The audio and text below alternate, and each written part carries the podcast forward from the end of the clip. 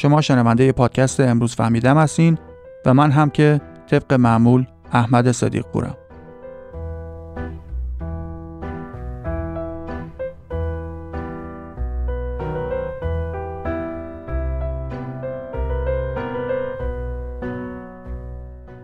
تو این دنیای مدرن که تغییرات و اتفاقات با سرعت سرسام‌آوری رخ میدن وقتی در مورد محدودیت حرف می‌زنیم کمتر کسی می‌تونه رابطه ای بین محدودیت بیشتر و خوشحالی و رضایت از زندگی رو ببینه و اون لینک بین محدودیت و آرامش رو متوجه بشه. معمولا وقتی صحبت از محدودیت میشه خود به خود احساسات منفی سراغمون میاد. ولی باید در نظر داشته باشیم که در گذشته زندگی خیلی ساده تر بوده. کار و شغل زیادی واسه انجام دادن وجود نداشته. و برای انجام همون کارهای انگوش شمار هم تنها یکی دو روش درست وجود داشته. هر کسی که روش انجام کارها رو یاد می گرفت دیگه کم و بیش می‌دونست داره چی کار می‌کنه و قلق زندگی دستش بود. اون زمان افراد بیشتری نسبت به اینکه اصلا چطوری میشه یه زندگی معمولی و نرمال داشت اطمینان داشتن. قبل از این زندگی مدرن شهری کاری که بایستی انجام بشه مشخص بود و دقیقا جلوی چشمت بود. گوسفندا رو باید میبردی چراگاه، گاوها رو باید میدوشیدی، زمین رو هم باید شخ می‌زدی، کفش یا گیوه مشتری رو باید تعمیر می‌کردی و یا اون دو قلم جنس که توی مغازه داشتی رو باید میفروختی که دوباره جایگزینشون کنی. وقتی هم هر کدوم از این کارا انجام می‌گرفتن قشنگ مشخص بود که انجام شدن و در ضمن راه های زیادی هم برای انجامشون وجود نداشت. مگه به چند روش میشه یک کفش پاره رو بدوزی یا شیر گاو رو بدوشی؟ ولی امروزه اکثر شغل هامون محدوده مشخصی ندارن و دقیقا معلوم نیست که کی کاملا انجام میشه و یا اینکه بهترین روش انجام بعضیاشون چیه. شغلها و کارها نیازمند تصمیم گیری های بیشتری شدن. وقتی هدف این باشه که مثلا فروش شرکت رو تا پایان سال مالی 60 درصد افزایش بدیم آیا باید بازاریاب بیشتری استخدام کنیم یا استراتژی فروش رو تغییر بدیم بعد تازه باید تصمیم بگیری که با کدوم جنبه از استراتژی marketing شروع کنیم طراحی سایت رو بعد از تست AB عوض کنیم یا اول روی SEO تمرکز کنیم. خلاصه توی هر زمینه شغلی خیلی نکات تخصصی پیشرفته به وجود اومده و تازه رقابت ها از حالت محلی فراتر رفتن و باید در گستره جغرافیایی بزرگتری و با آدمای بیشتری رقابت داشته باشیم. با مدرن شدن زندگی و چند برابر شدن چیزهایی که میشه انجام داد یا باید انجام بدیم به طور روزافزونی حس آزاردهنده ناقص و ناکافی بودن در وجود ما بیشتر شده. خیلی کم پیدا میشه کسی که در پایان هر روز و قبل از خواب حس اینو داشته باشه که همه کارهایی که میبایست و می‌تونست رو انجام داده. امروز می‌فهمیم که چطور این حس نامعلومی و مردد بودن روزافزون به گسترش نگرانی و دلواپسی ما دامن می‌زنه و چه کاری از دستمون برمیاد که باهاش مبارزه کنیم. با من همراه باشید.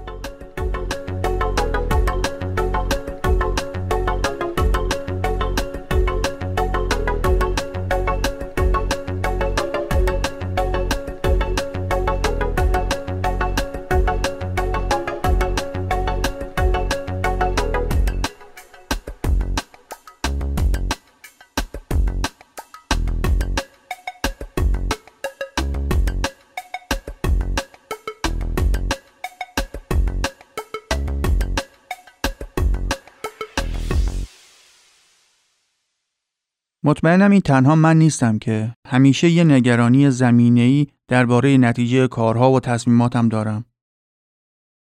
آیا واقعا این کتابی که دارم می‌خونم ارزش وقتم رو داره یا اون یکی رو شروع کنم که از سه ماه پیش دارم با خودم واسه خوندنش کلنجار میرم؟ آیا باید به هر قیمتی و با هر کسی که یه خورده مشهور باشه مصاحبه ضبط کنم؟ یا بذارم پادکست و ایده های بعدیم مسیر طبیعی خودش رو طی کنه؟ و هر چیزی به وقت خودش انجام بشه. اصلا وقت خودش دقیقا کیه؟ جواب اون ایمیل رو بدم یا اول به فلانی پیام بدم؟ شایدم بهتره برم سراغ یخچال و یه چیزی بخورم. نکنه دارم دوباره بیش از حد واسه مشاوره و کوچینگ وقت می‌ذارم. این دو دلی ها و تردیدهای روزمره چه حسی دارن؟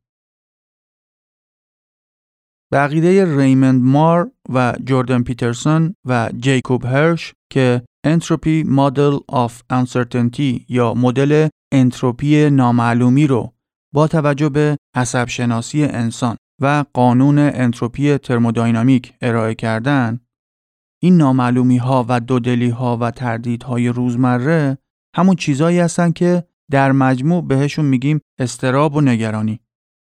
لینک اصل مقاله را گذاشتم توی قسمت توضیحات. حالا اینجا منظورمون از استراب و نگرانی اون حد و اندازه های اختلال و بیماری مثل حملات پنیک و انواع ناهنجاری های شدید استرابی نیست. کلا اینجا فقط داریم در مورد اون طیف نگرانی و استرابی حرف می‌زنیم که از مقادیر کم مثل استرابی که موقع انتخاب غذا توی یه رستوران جدید حس می‌کنیم که نکنه یه چیز مزخرف انتخاب کنیم شروع میشه تا مثلا استرابی که موقع انتخاب و خرید یخچال خونه درگیرش میشیم و همینطور توی طیف که جلوتر بریم مثلا انتخاب و خرید خونه و بالاترین حدش هم که انتخاب و تصمیم گیری هاییه که پای مرگ و زندگی در میون باشه.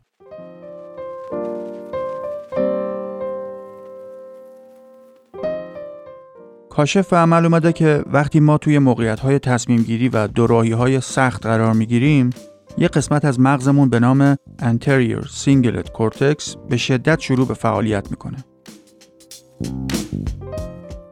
اگه جز شنونده های قدیمی تر پادکست باشی حتما این اسم واسد آشناست. چون توی اپیزود 41 هم یکی دیگه از کارکردهای این قسمت مغز رو توضیح دادم در واقع این قسمت از مغز که کوتاه شده ی اسمشو ACC میگیم وقتی در حالت برانگیختگی ناشی از نامعلومی و گمان زنی هستیم به سرعت فعال میشه. و همین قسمت مغز که مسئول پروسه تصمیم گیری و گمان زنیه در عین حال هم توی منابع به عنوان انگزایدی جنریتر یا تولید کننده استراب شناخته میشه. توی مطالعه دیگه ای که اونم لینکش رو توی قسمت توضیحات قرار دادم نشون دادن که فعالیت بیش از حد ACC ممکنه به بروز علائم استرابی در همه اختلالات استرابی مربوط باشه. پس همین ACC که توی پروسه تصمیم گیری و گمان زنی ما درگیر هست همزمان تمام این بدبختی های استراب هم زیر سر خود نامردشه. دکتر بری شوارتز هم توی کتاب معروفش به اسم The Paradox of Choice یا همون پارادوکس انتخاب با ارائه مطالعات وسیعی که توسط خودش و دیگران انجام شده در کل این اصل رو اثبات می‌کنه که در مورد ما آدما بدون چاره بودن یا همون بیچارگی مسلما در هر زمینه ای واسمون بده و دیگه اسمش رو خودشه بیچارگیه. ولی داشتن حق انتخاب بین گزینه های مختلف هم تا یه اندازه ایش باعث افزایش رضایتمون میشه و به همون حس خود مختار بودن و آزادی میده. در صورتی که از یه اندازه ای به بعد هرچی تعداد انتخاب هامون توی هر زمینه ای بیشتر و بیشتر میشه به همون نسبت هم سردرگمی هامون برای انتخاب درست و یا بهترین انتخاب هم بیشتر میشه. اگه به همین مثال اول اپیزود در مورد شغلای مدرن برگردیم و کلا مفهوم کار و شغل رو در نظر بگیریم می‌بینیم که بله درسته که با کمک تکنولوژی خیلی از مشاغل رو میشه از هر جایی و توی هر شرایطی انجام داد و داشتن حق انتخاب در نگاه اول خیلی ایدئال به نظر میاد. ولی باید اینو هم در نظر بگیریم. که همین option های بیشتر ممکنه ما رو توی شرایطی قرار بده که کوچکترین شباهتی به احساس رضایت و خوشبختی ندارن. نمی‌دونم الان با بچم بازی کنم یا تماس کاری رو جواب بدم. حالا که وسط مسافرت نشستم توی اتاق هتل بهتر نیست لپتاپ رو باز کنم و بالانس حسابای مشتری ها رو مرتب کنم؟ درسته که بعد از مدت ها اومدیم به خانواده هامون توی شهرستان سر بزنیم. ولی اینجا هم که اینترنت هست. بهتر نیست پروژه رو تکمیل کنم و بفرستم؟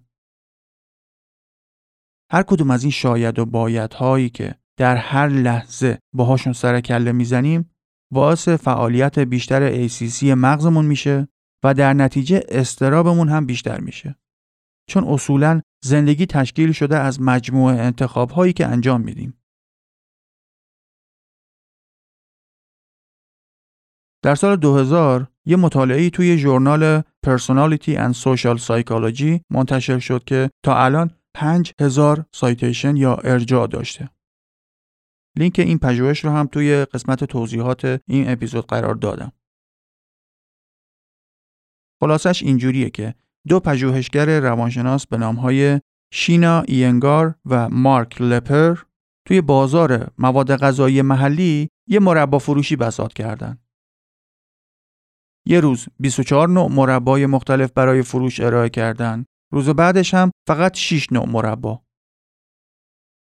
اون روزی که 6 مربا واسه فروش ارائه کردن 30 درصد از مردم خرید نهایی کردن. ولی اون روزی که 24 نوع مربا داشتن فقط 3 درصد خرید کردن. یعنی وقتی مشتری ها چهار برابر بیشتر حق انتخاب داشتن ده برابر کمتر تونستن تصمیم بگیرن و خرید کنن و به اصطلاح در مواجهه با انتخاب های زیاد قدرت تصمیم گیریشون فلج می شد.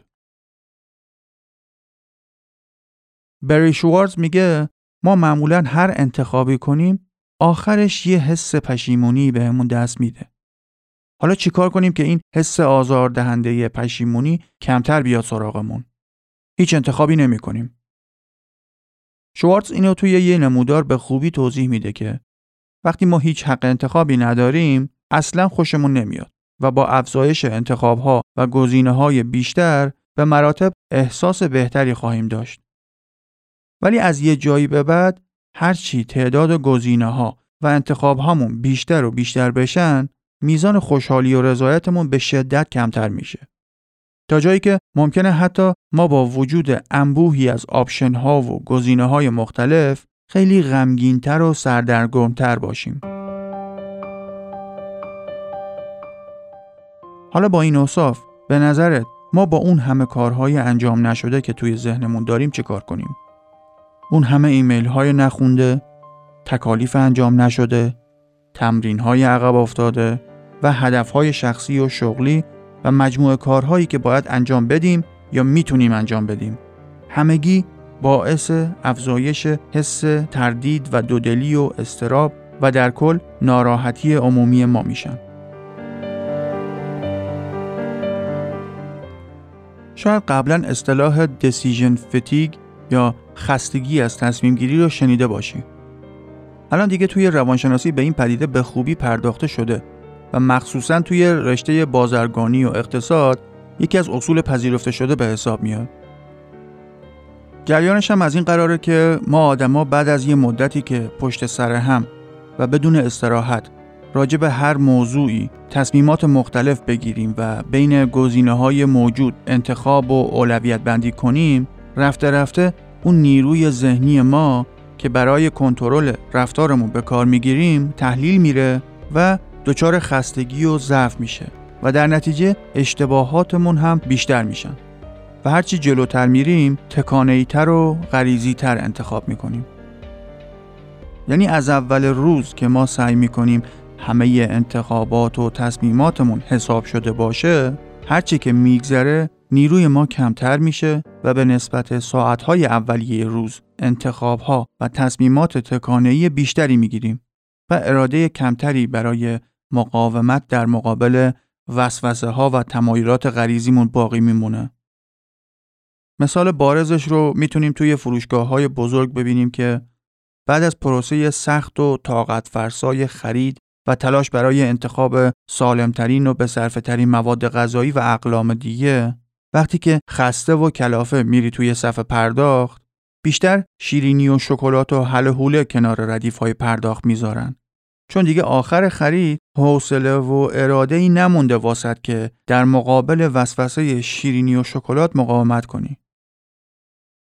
اینم مشخص شده که آدم وقتی گرسنه باشه یا کمبود خواب داشته باشه زودتر نیروی تصمیم گیریش تحلیل میره.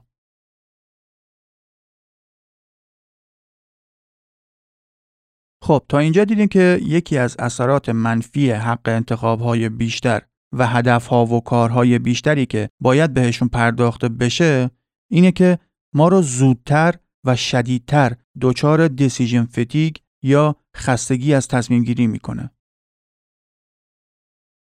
یکی دیگه از اثرات منفی زندگی با حق انتخاب بیش از حد بین کارهایی که میشه انجام داد اینه که تمرکز کردن روی کاری که الان باید انجام بدیم سختتر و سختتر میشه. مثلا فرض کن می‌خوای به یه پادکست در مورد استراب و تمرکز گوش کنی. بعد از چند دقیقه می‌بینی که طولانی تر از اون چیزیه که تصور می‌کردی و یه سری اسما و مفاهیم جدید داره بلغور می‌کنه که احتمالا باید یه جایی یادداشتشون کنی. یا اینکه اون پادکستر که اول اسمش احمد صدیق پوره اونقدر کسل کننده و پراکنده حرف می‌زنه که واقعا تمرکز بالایی نیازه تا آدم بتونه دو کلمه از حرفاشو بفهمه. اینجاست که orbital frontal cortex مغزت یا همون OFC باعث میشه حس کنی که این مقدار وقت و تمرکزی که داری صرف می‌کنی چندان پاداشی بهت نمیده و دونه دونه کارهای دیگه ای که می‌تونی انجام بدی یا حتی باید انجامشون بدی از پس زمینه ذهنت میان بالا و توجهتو به سمت خودشون می‌برن. شاید یه هدف یا کار دیگه ای غیر از این با زحمت کمتری پاداش بیشتری بهت بده. اینجاست که این بار ACC مغزت باعث میشه دو دل بشی که شاید گوش دادن به این پادکست هدف خوبی نباشه که الان دنبالش باشی و همین تو رو بیقرارتر و بیحوصله تر می‌کنه. بعدش این دو ملعون یعنی ACC و OFC باعث فعال شدن سیستم نور آدرنالینت میشن. نور آدرنالین هم که یکی از های اصلی استراب و شروع کننده حالت جنگ و گریزه. مجموع این اتفاقات ای باعث میشن که کارهای بی ربط دیگه واسط جذاب تر بشن و حواست به سمت یه سری کارهای دیگه پرت بشه و اصلا متوجه نشی که تا الان من چی گفتم. واسه همینم مجبورم که از اول شروع کنم. این پادکست امروز فهمیدمه و من خیلی آدم شوخ و با مزه ای هستم.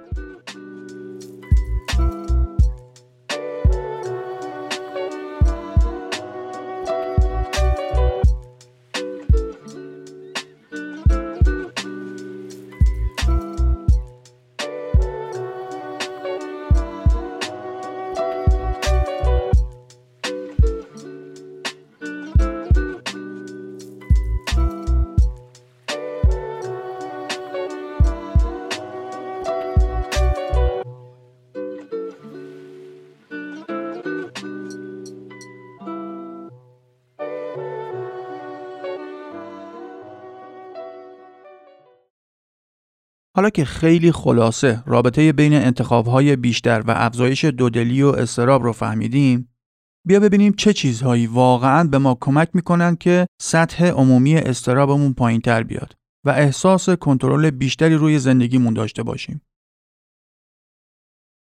وقتی تحقیقات انجام شده در این زمینه رو مرور می‌کنی متوجه یه تم اصلی میشی که به نظر تمام راه حلها حول و حوش دو مفهوم کلی هستند.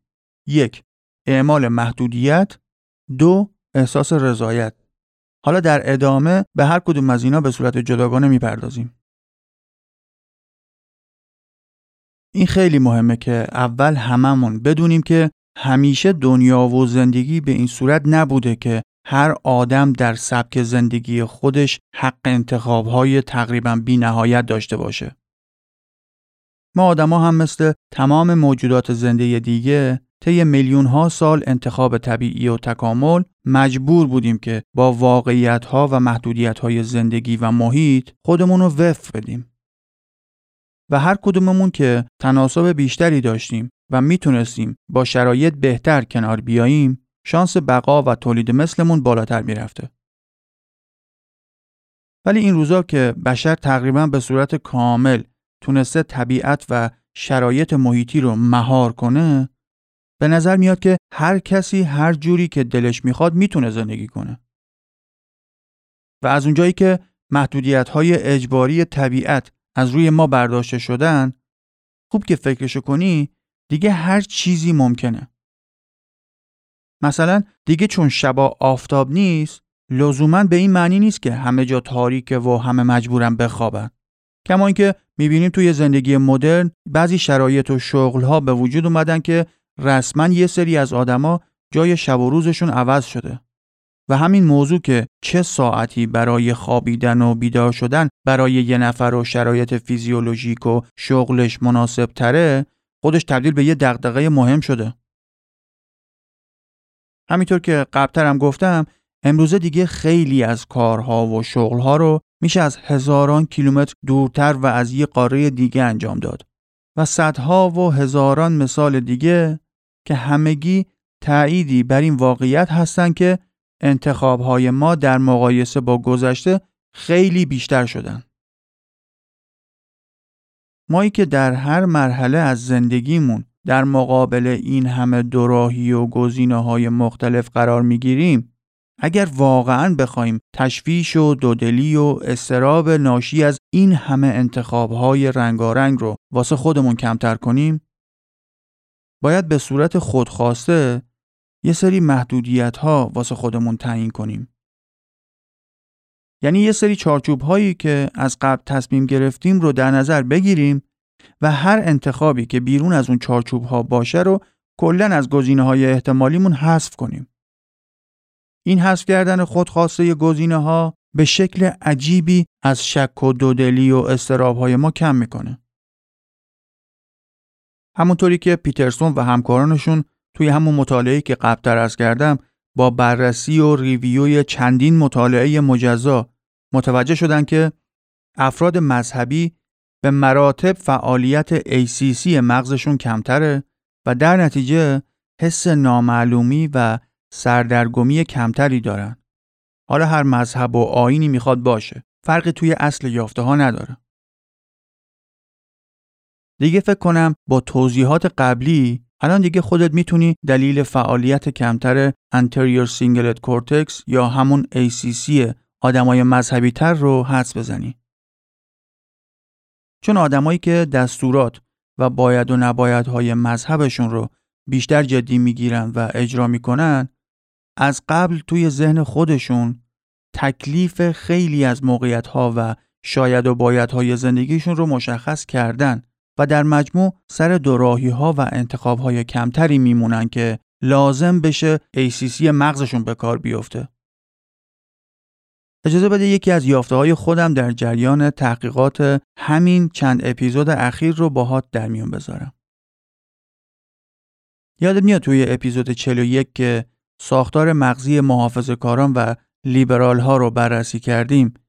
دیدیم که اندازه قسمت ACC مغز محافظ کاران به وضوح از لیبرال ها کوچیکتره به طوری که از روی عکس امارای مغز می‌تونی با دقت بالایی حدس بزنی که آیا یه نفر لیبراله یا محافظ کار حالا مترادف محافظ کاری توی هر جامعه چیه؟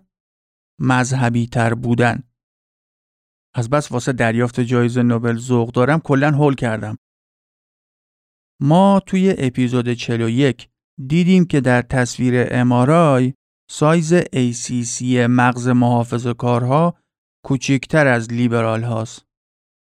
حالا توی مطالعات کاملا جداگانه ای با fMRI یعنی مشاهده عملکرد قسمت های مختلف مغز دیدن که آدمایی که مذهبی تر هستن ACC مغزشون کمتر فعال میشه. برابکس شنونده امروز فهمیدم که ساکن سوئد هستین. برین به نوبلینا بگین. من جایزه امسال رو نمی‌تونم حضوری دریافت کنم. بدین مسافری واسم بیارن.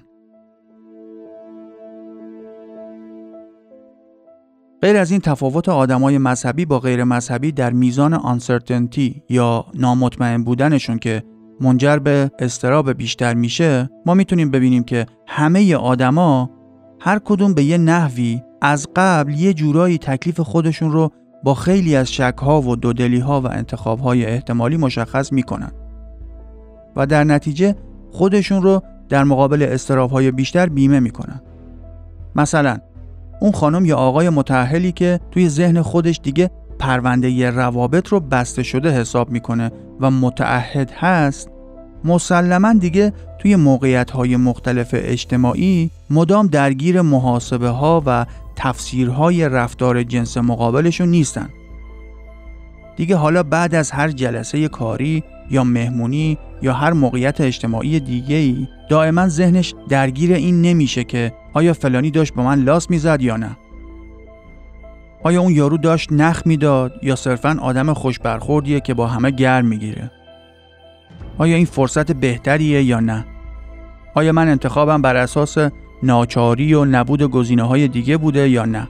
و همینطور هزاران شاید و باید و اگر و ایکاش دیگه که ممکنه هر روز سراغ هر زن یا مرد متعهل نامطمئن بیاد.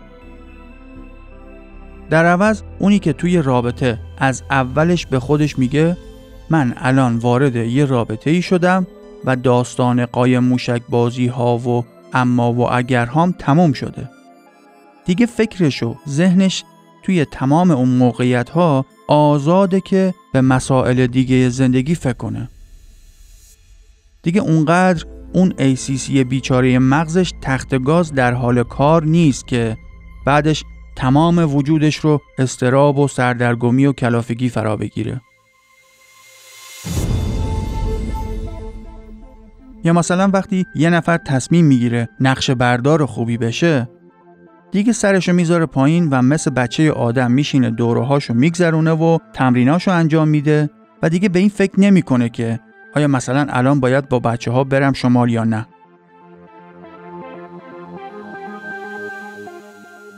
به قول دکتر شوارتز که یکی از افرادیه که مفصل به این موضوع پرداخته مهمترین عامل پیش بینی کننده احساس خوشبختی و رضایت برای هر آدمی اون شبکه روابط دوستان و خانواده و کسانیه که دوستشون داره.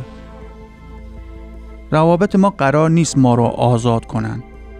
روابط برای این طراحی شدن که اصولا ما رو محدودتر کنن. که در نهایت و در نتیجه این محدودیت ها ما تکلیف خودمون رو با زندگی خودمون روشن کنیم. وقتی ما به روابط خودمون سر و میدیم و در رابطه با خانواده و دوستان و اقوام و همسایه ها و همشهریامون یه تعادلی ایجاد می‌کنیم در واقع ما داریم یه سری محدودیت های از پیش تعیین شده روی انتخاب های احتمالی آیندهمون می‌ذاریم. با توجه به روابطمونه که دیگه برای کار می‌دونیم کجاها رو باید بگردیم و کجاها توی محدوده قابل قبول برای محل زندگیمونه. وقتی از طریق رابطه های خودت محدود باشی دیگه یهو در مقابل انتخاب های بی نهایت قرار نمی‌گیری. وقتی روابط خانوادگی و دوستی و شهروندی خودتو تشکیل دادی اون آرامش خیال نصیبت میشه که دیگه انتخاب و چاره دیگه ای نیست.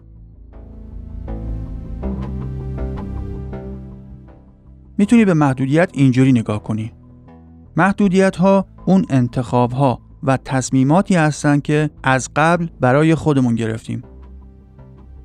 مثال بارز این گرایش ما آدمای قرن 21 به محدودیت رو می‌تونیم توی محبوب شدن مینیمالیسم در سراسر جهان توی سالهای اخیر مشاهده کرد. کل مفهوم زندگی مینیمال اینه که من از پیش تصمیم بگیرم که فقط چیزی رو می‌خرم که برای استفاده الانم کاملا ضروریه. و دیگه در مورد لباس پوشیدن و وسایل خونه و هر کالای دیگه ای خودم رو درگیر انتخاب های زیاد نمی کنم. دیگه در مورد لباس پوشیدن فکر کنم هممون استیو جابز بنیانگذار فقید اپل رو می‌شناسیم. اون خدا بیامرز دیگه از یه جایی به بعد تصمیم گرفت که فقط چند از شلوار جین و بافت مشکی یقه اسکی داشته باشه و هر روز یه دست رو بپوشه که فکرش هر روز بیخودی درگیر انتخاب لباس نشه.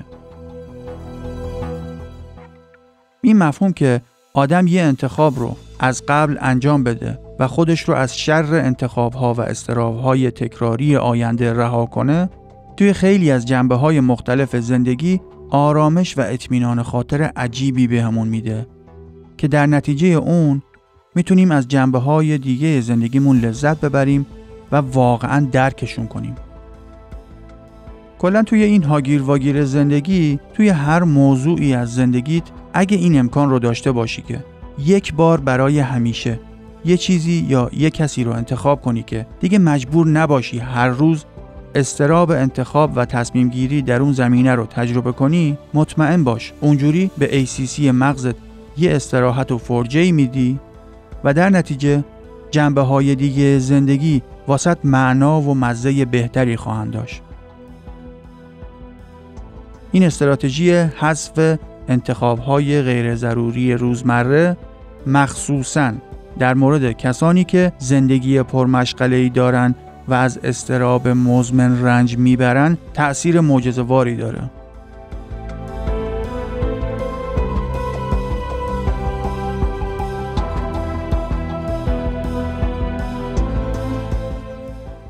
خب تا الان فکر کنم دیگه مفهوم اعمال محدودیت خودخواسته رو تونستم توضیح بدم.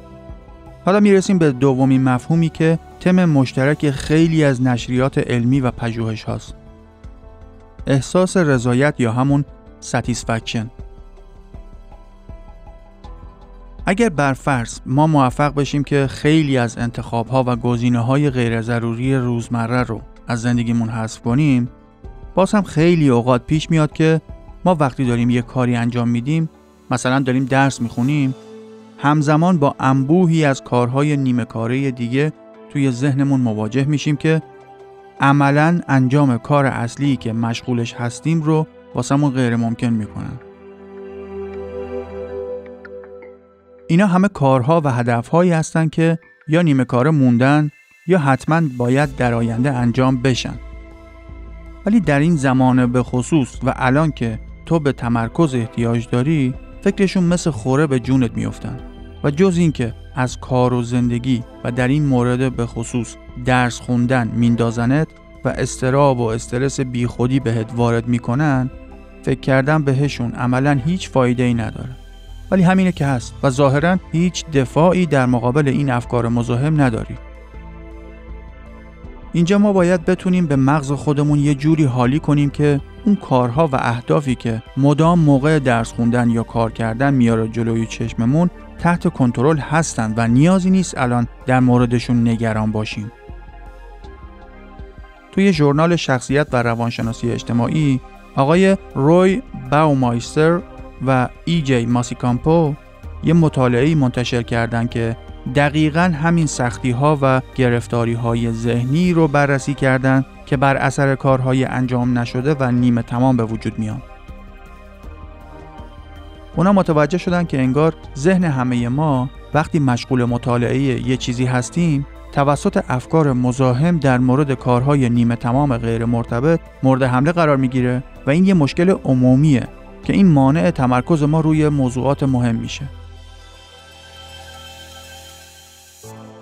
خبر خوب اینه که وقتی گروه های مختلف آدما رو تست می‌کردن متوجه شدن که وقتی به افراد اجازه می‌دادن که برای انجام اون کارهای نیمه تمام یا انجام نشدهشون یه نقشه و برنامه مشخصی تحریزی کنن دیگه اون سیگنال های مزاحم موقع مطالعه کمتر فعال می شدن.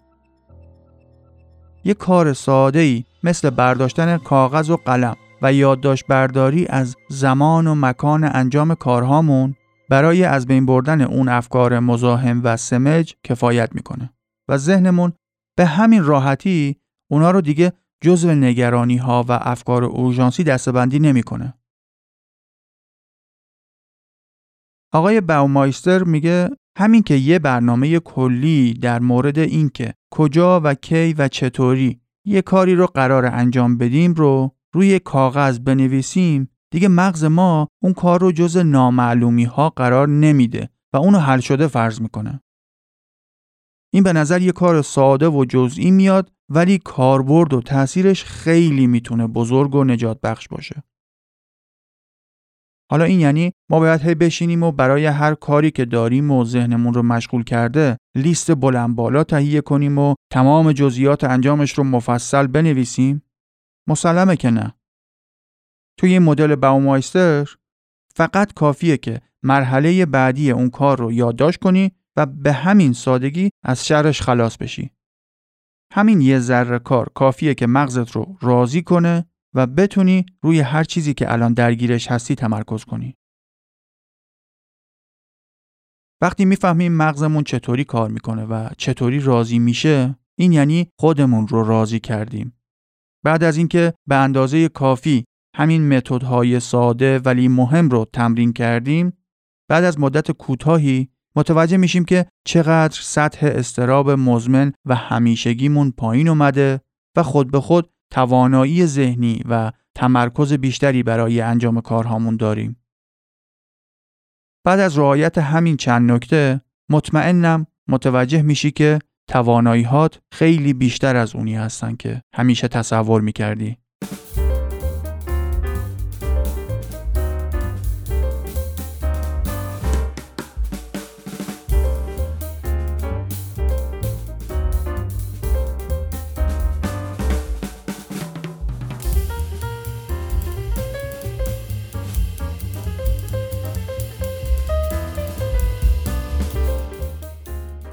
اگه به صورت آنلاین خدمات و کالایی ارائه میدی و برای دریافت و انتقال پول از طرف مشتری ها دنبال راه حل ساده و ارزون و امنی میگردی درگاه پرداخت سیسپی می‌تونه خیلی از خدمات بانکی رو واسط به صورت حرفه‌ای انجام بده و صفحه پرداخت امن خودتو داشته باشی.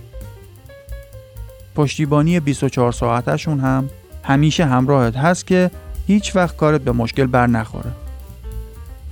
از طریق لینکی که توی قسمت توضیحات این اپیزود قرار دادیم به پیج ثبت نام هدایت میشید و اونجا موقع ثبت نام توی قسمت کد تخفیف احمد 15 رو وارد می‌کنی A H M A D 15 و اینطوری هم تو از تخفیف 15 درصدی بهره مند میشی و هم یه کمک کوچیکی به پادکست خودت کردی. اگر به خدمات پرداخت برای کسب و کارت نیاز داری حتما sizpay.ir رو انتخاب کن.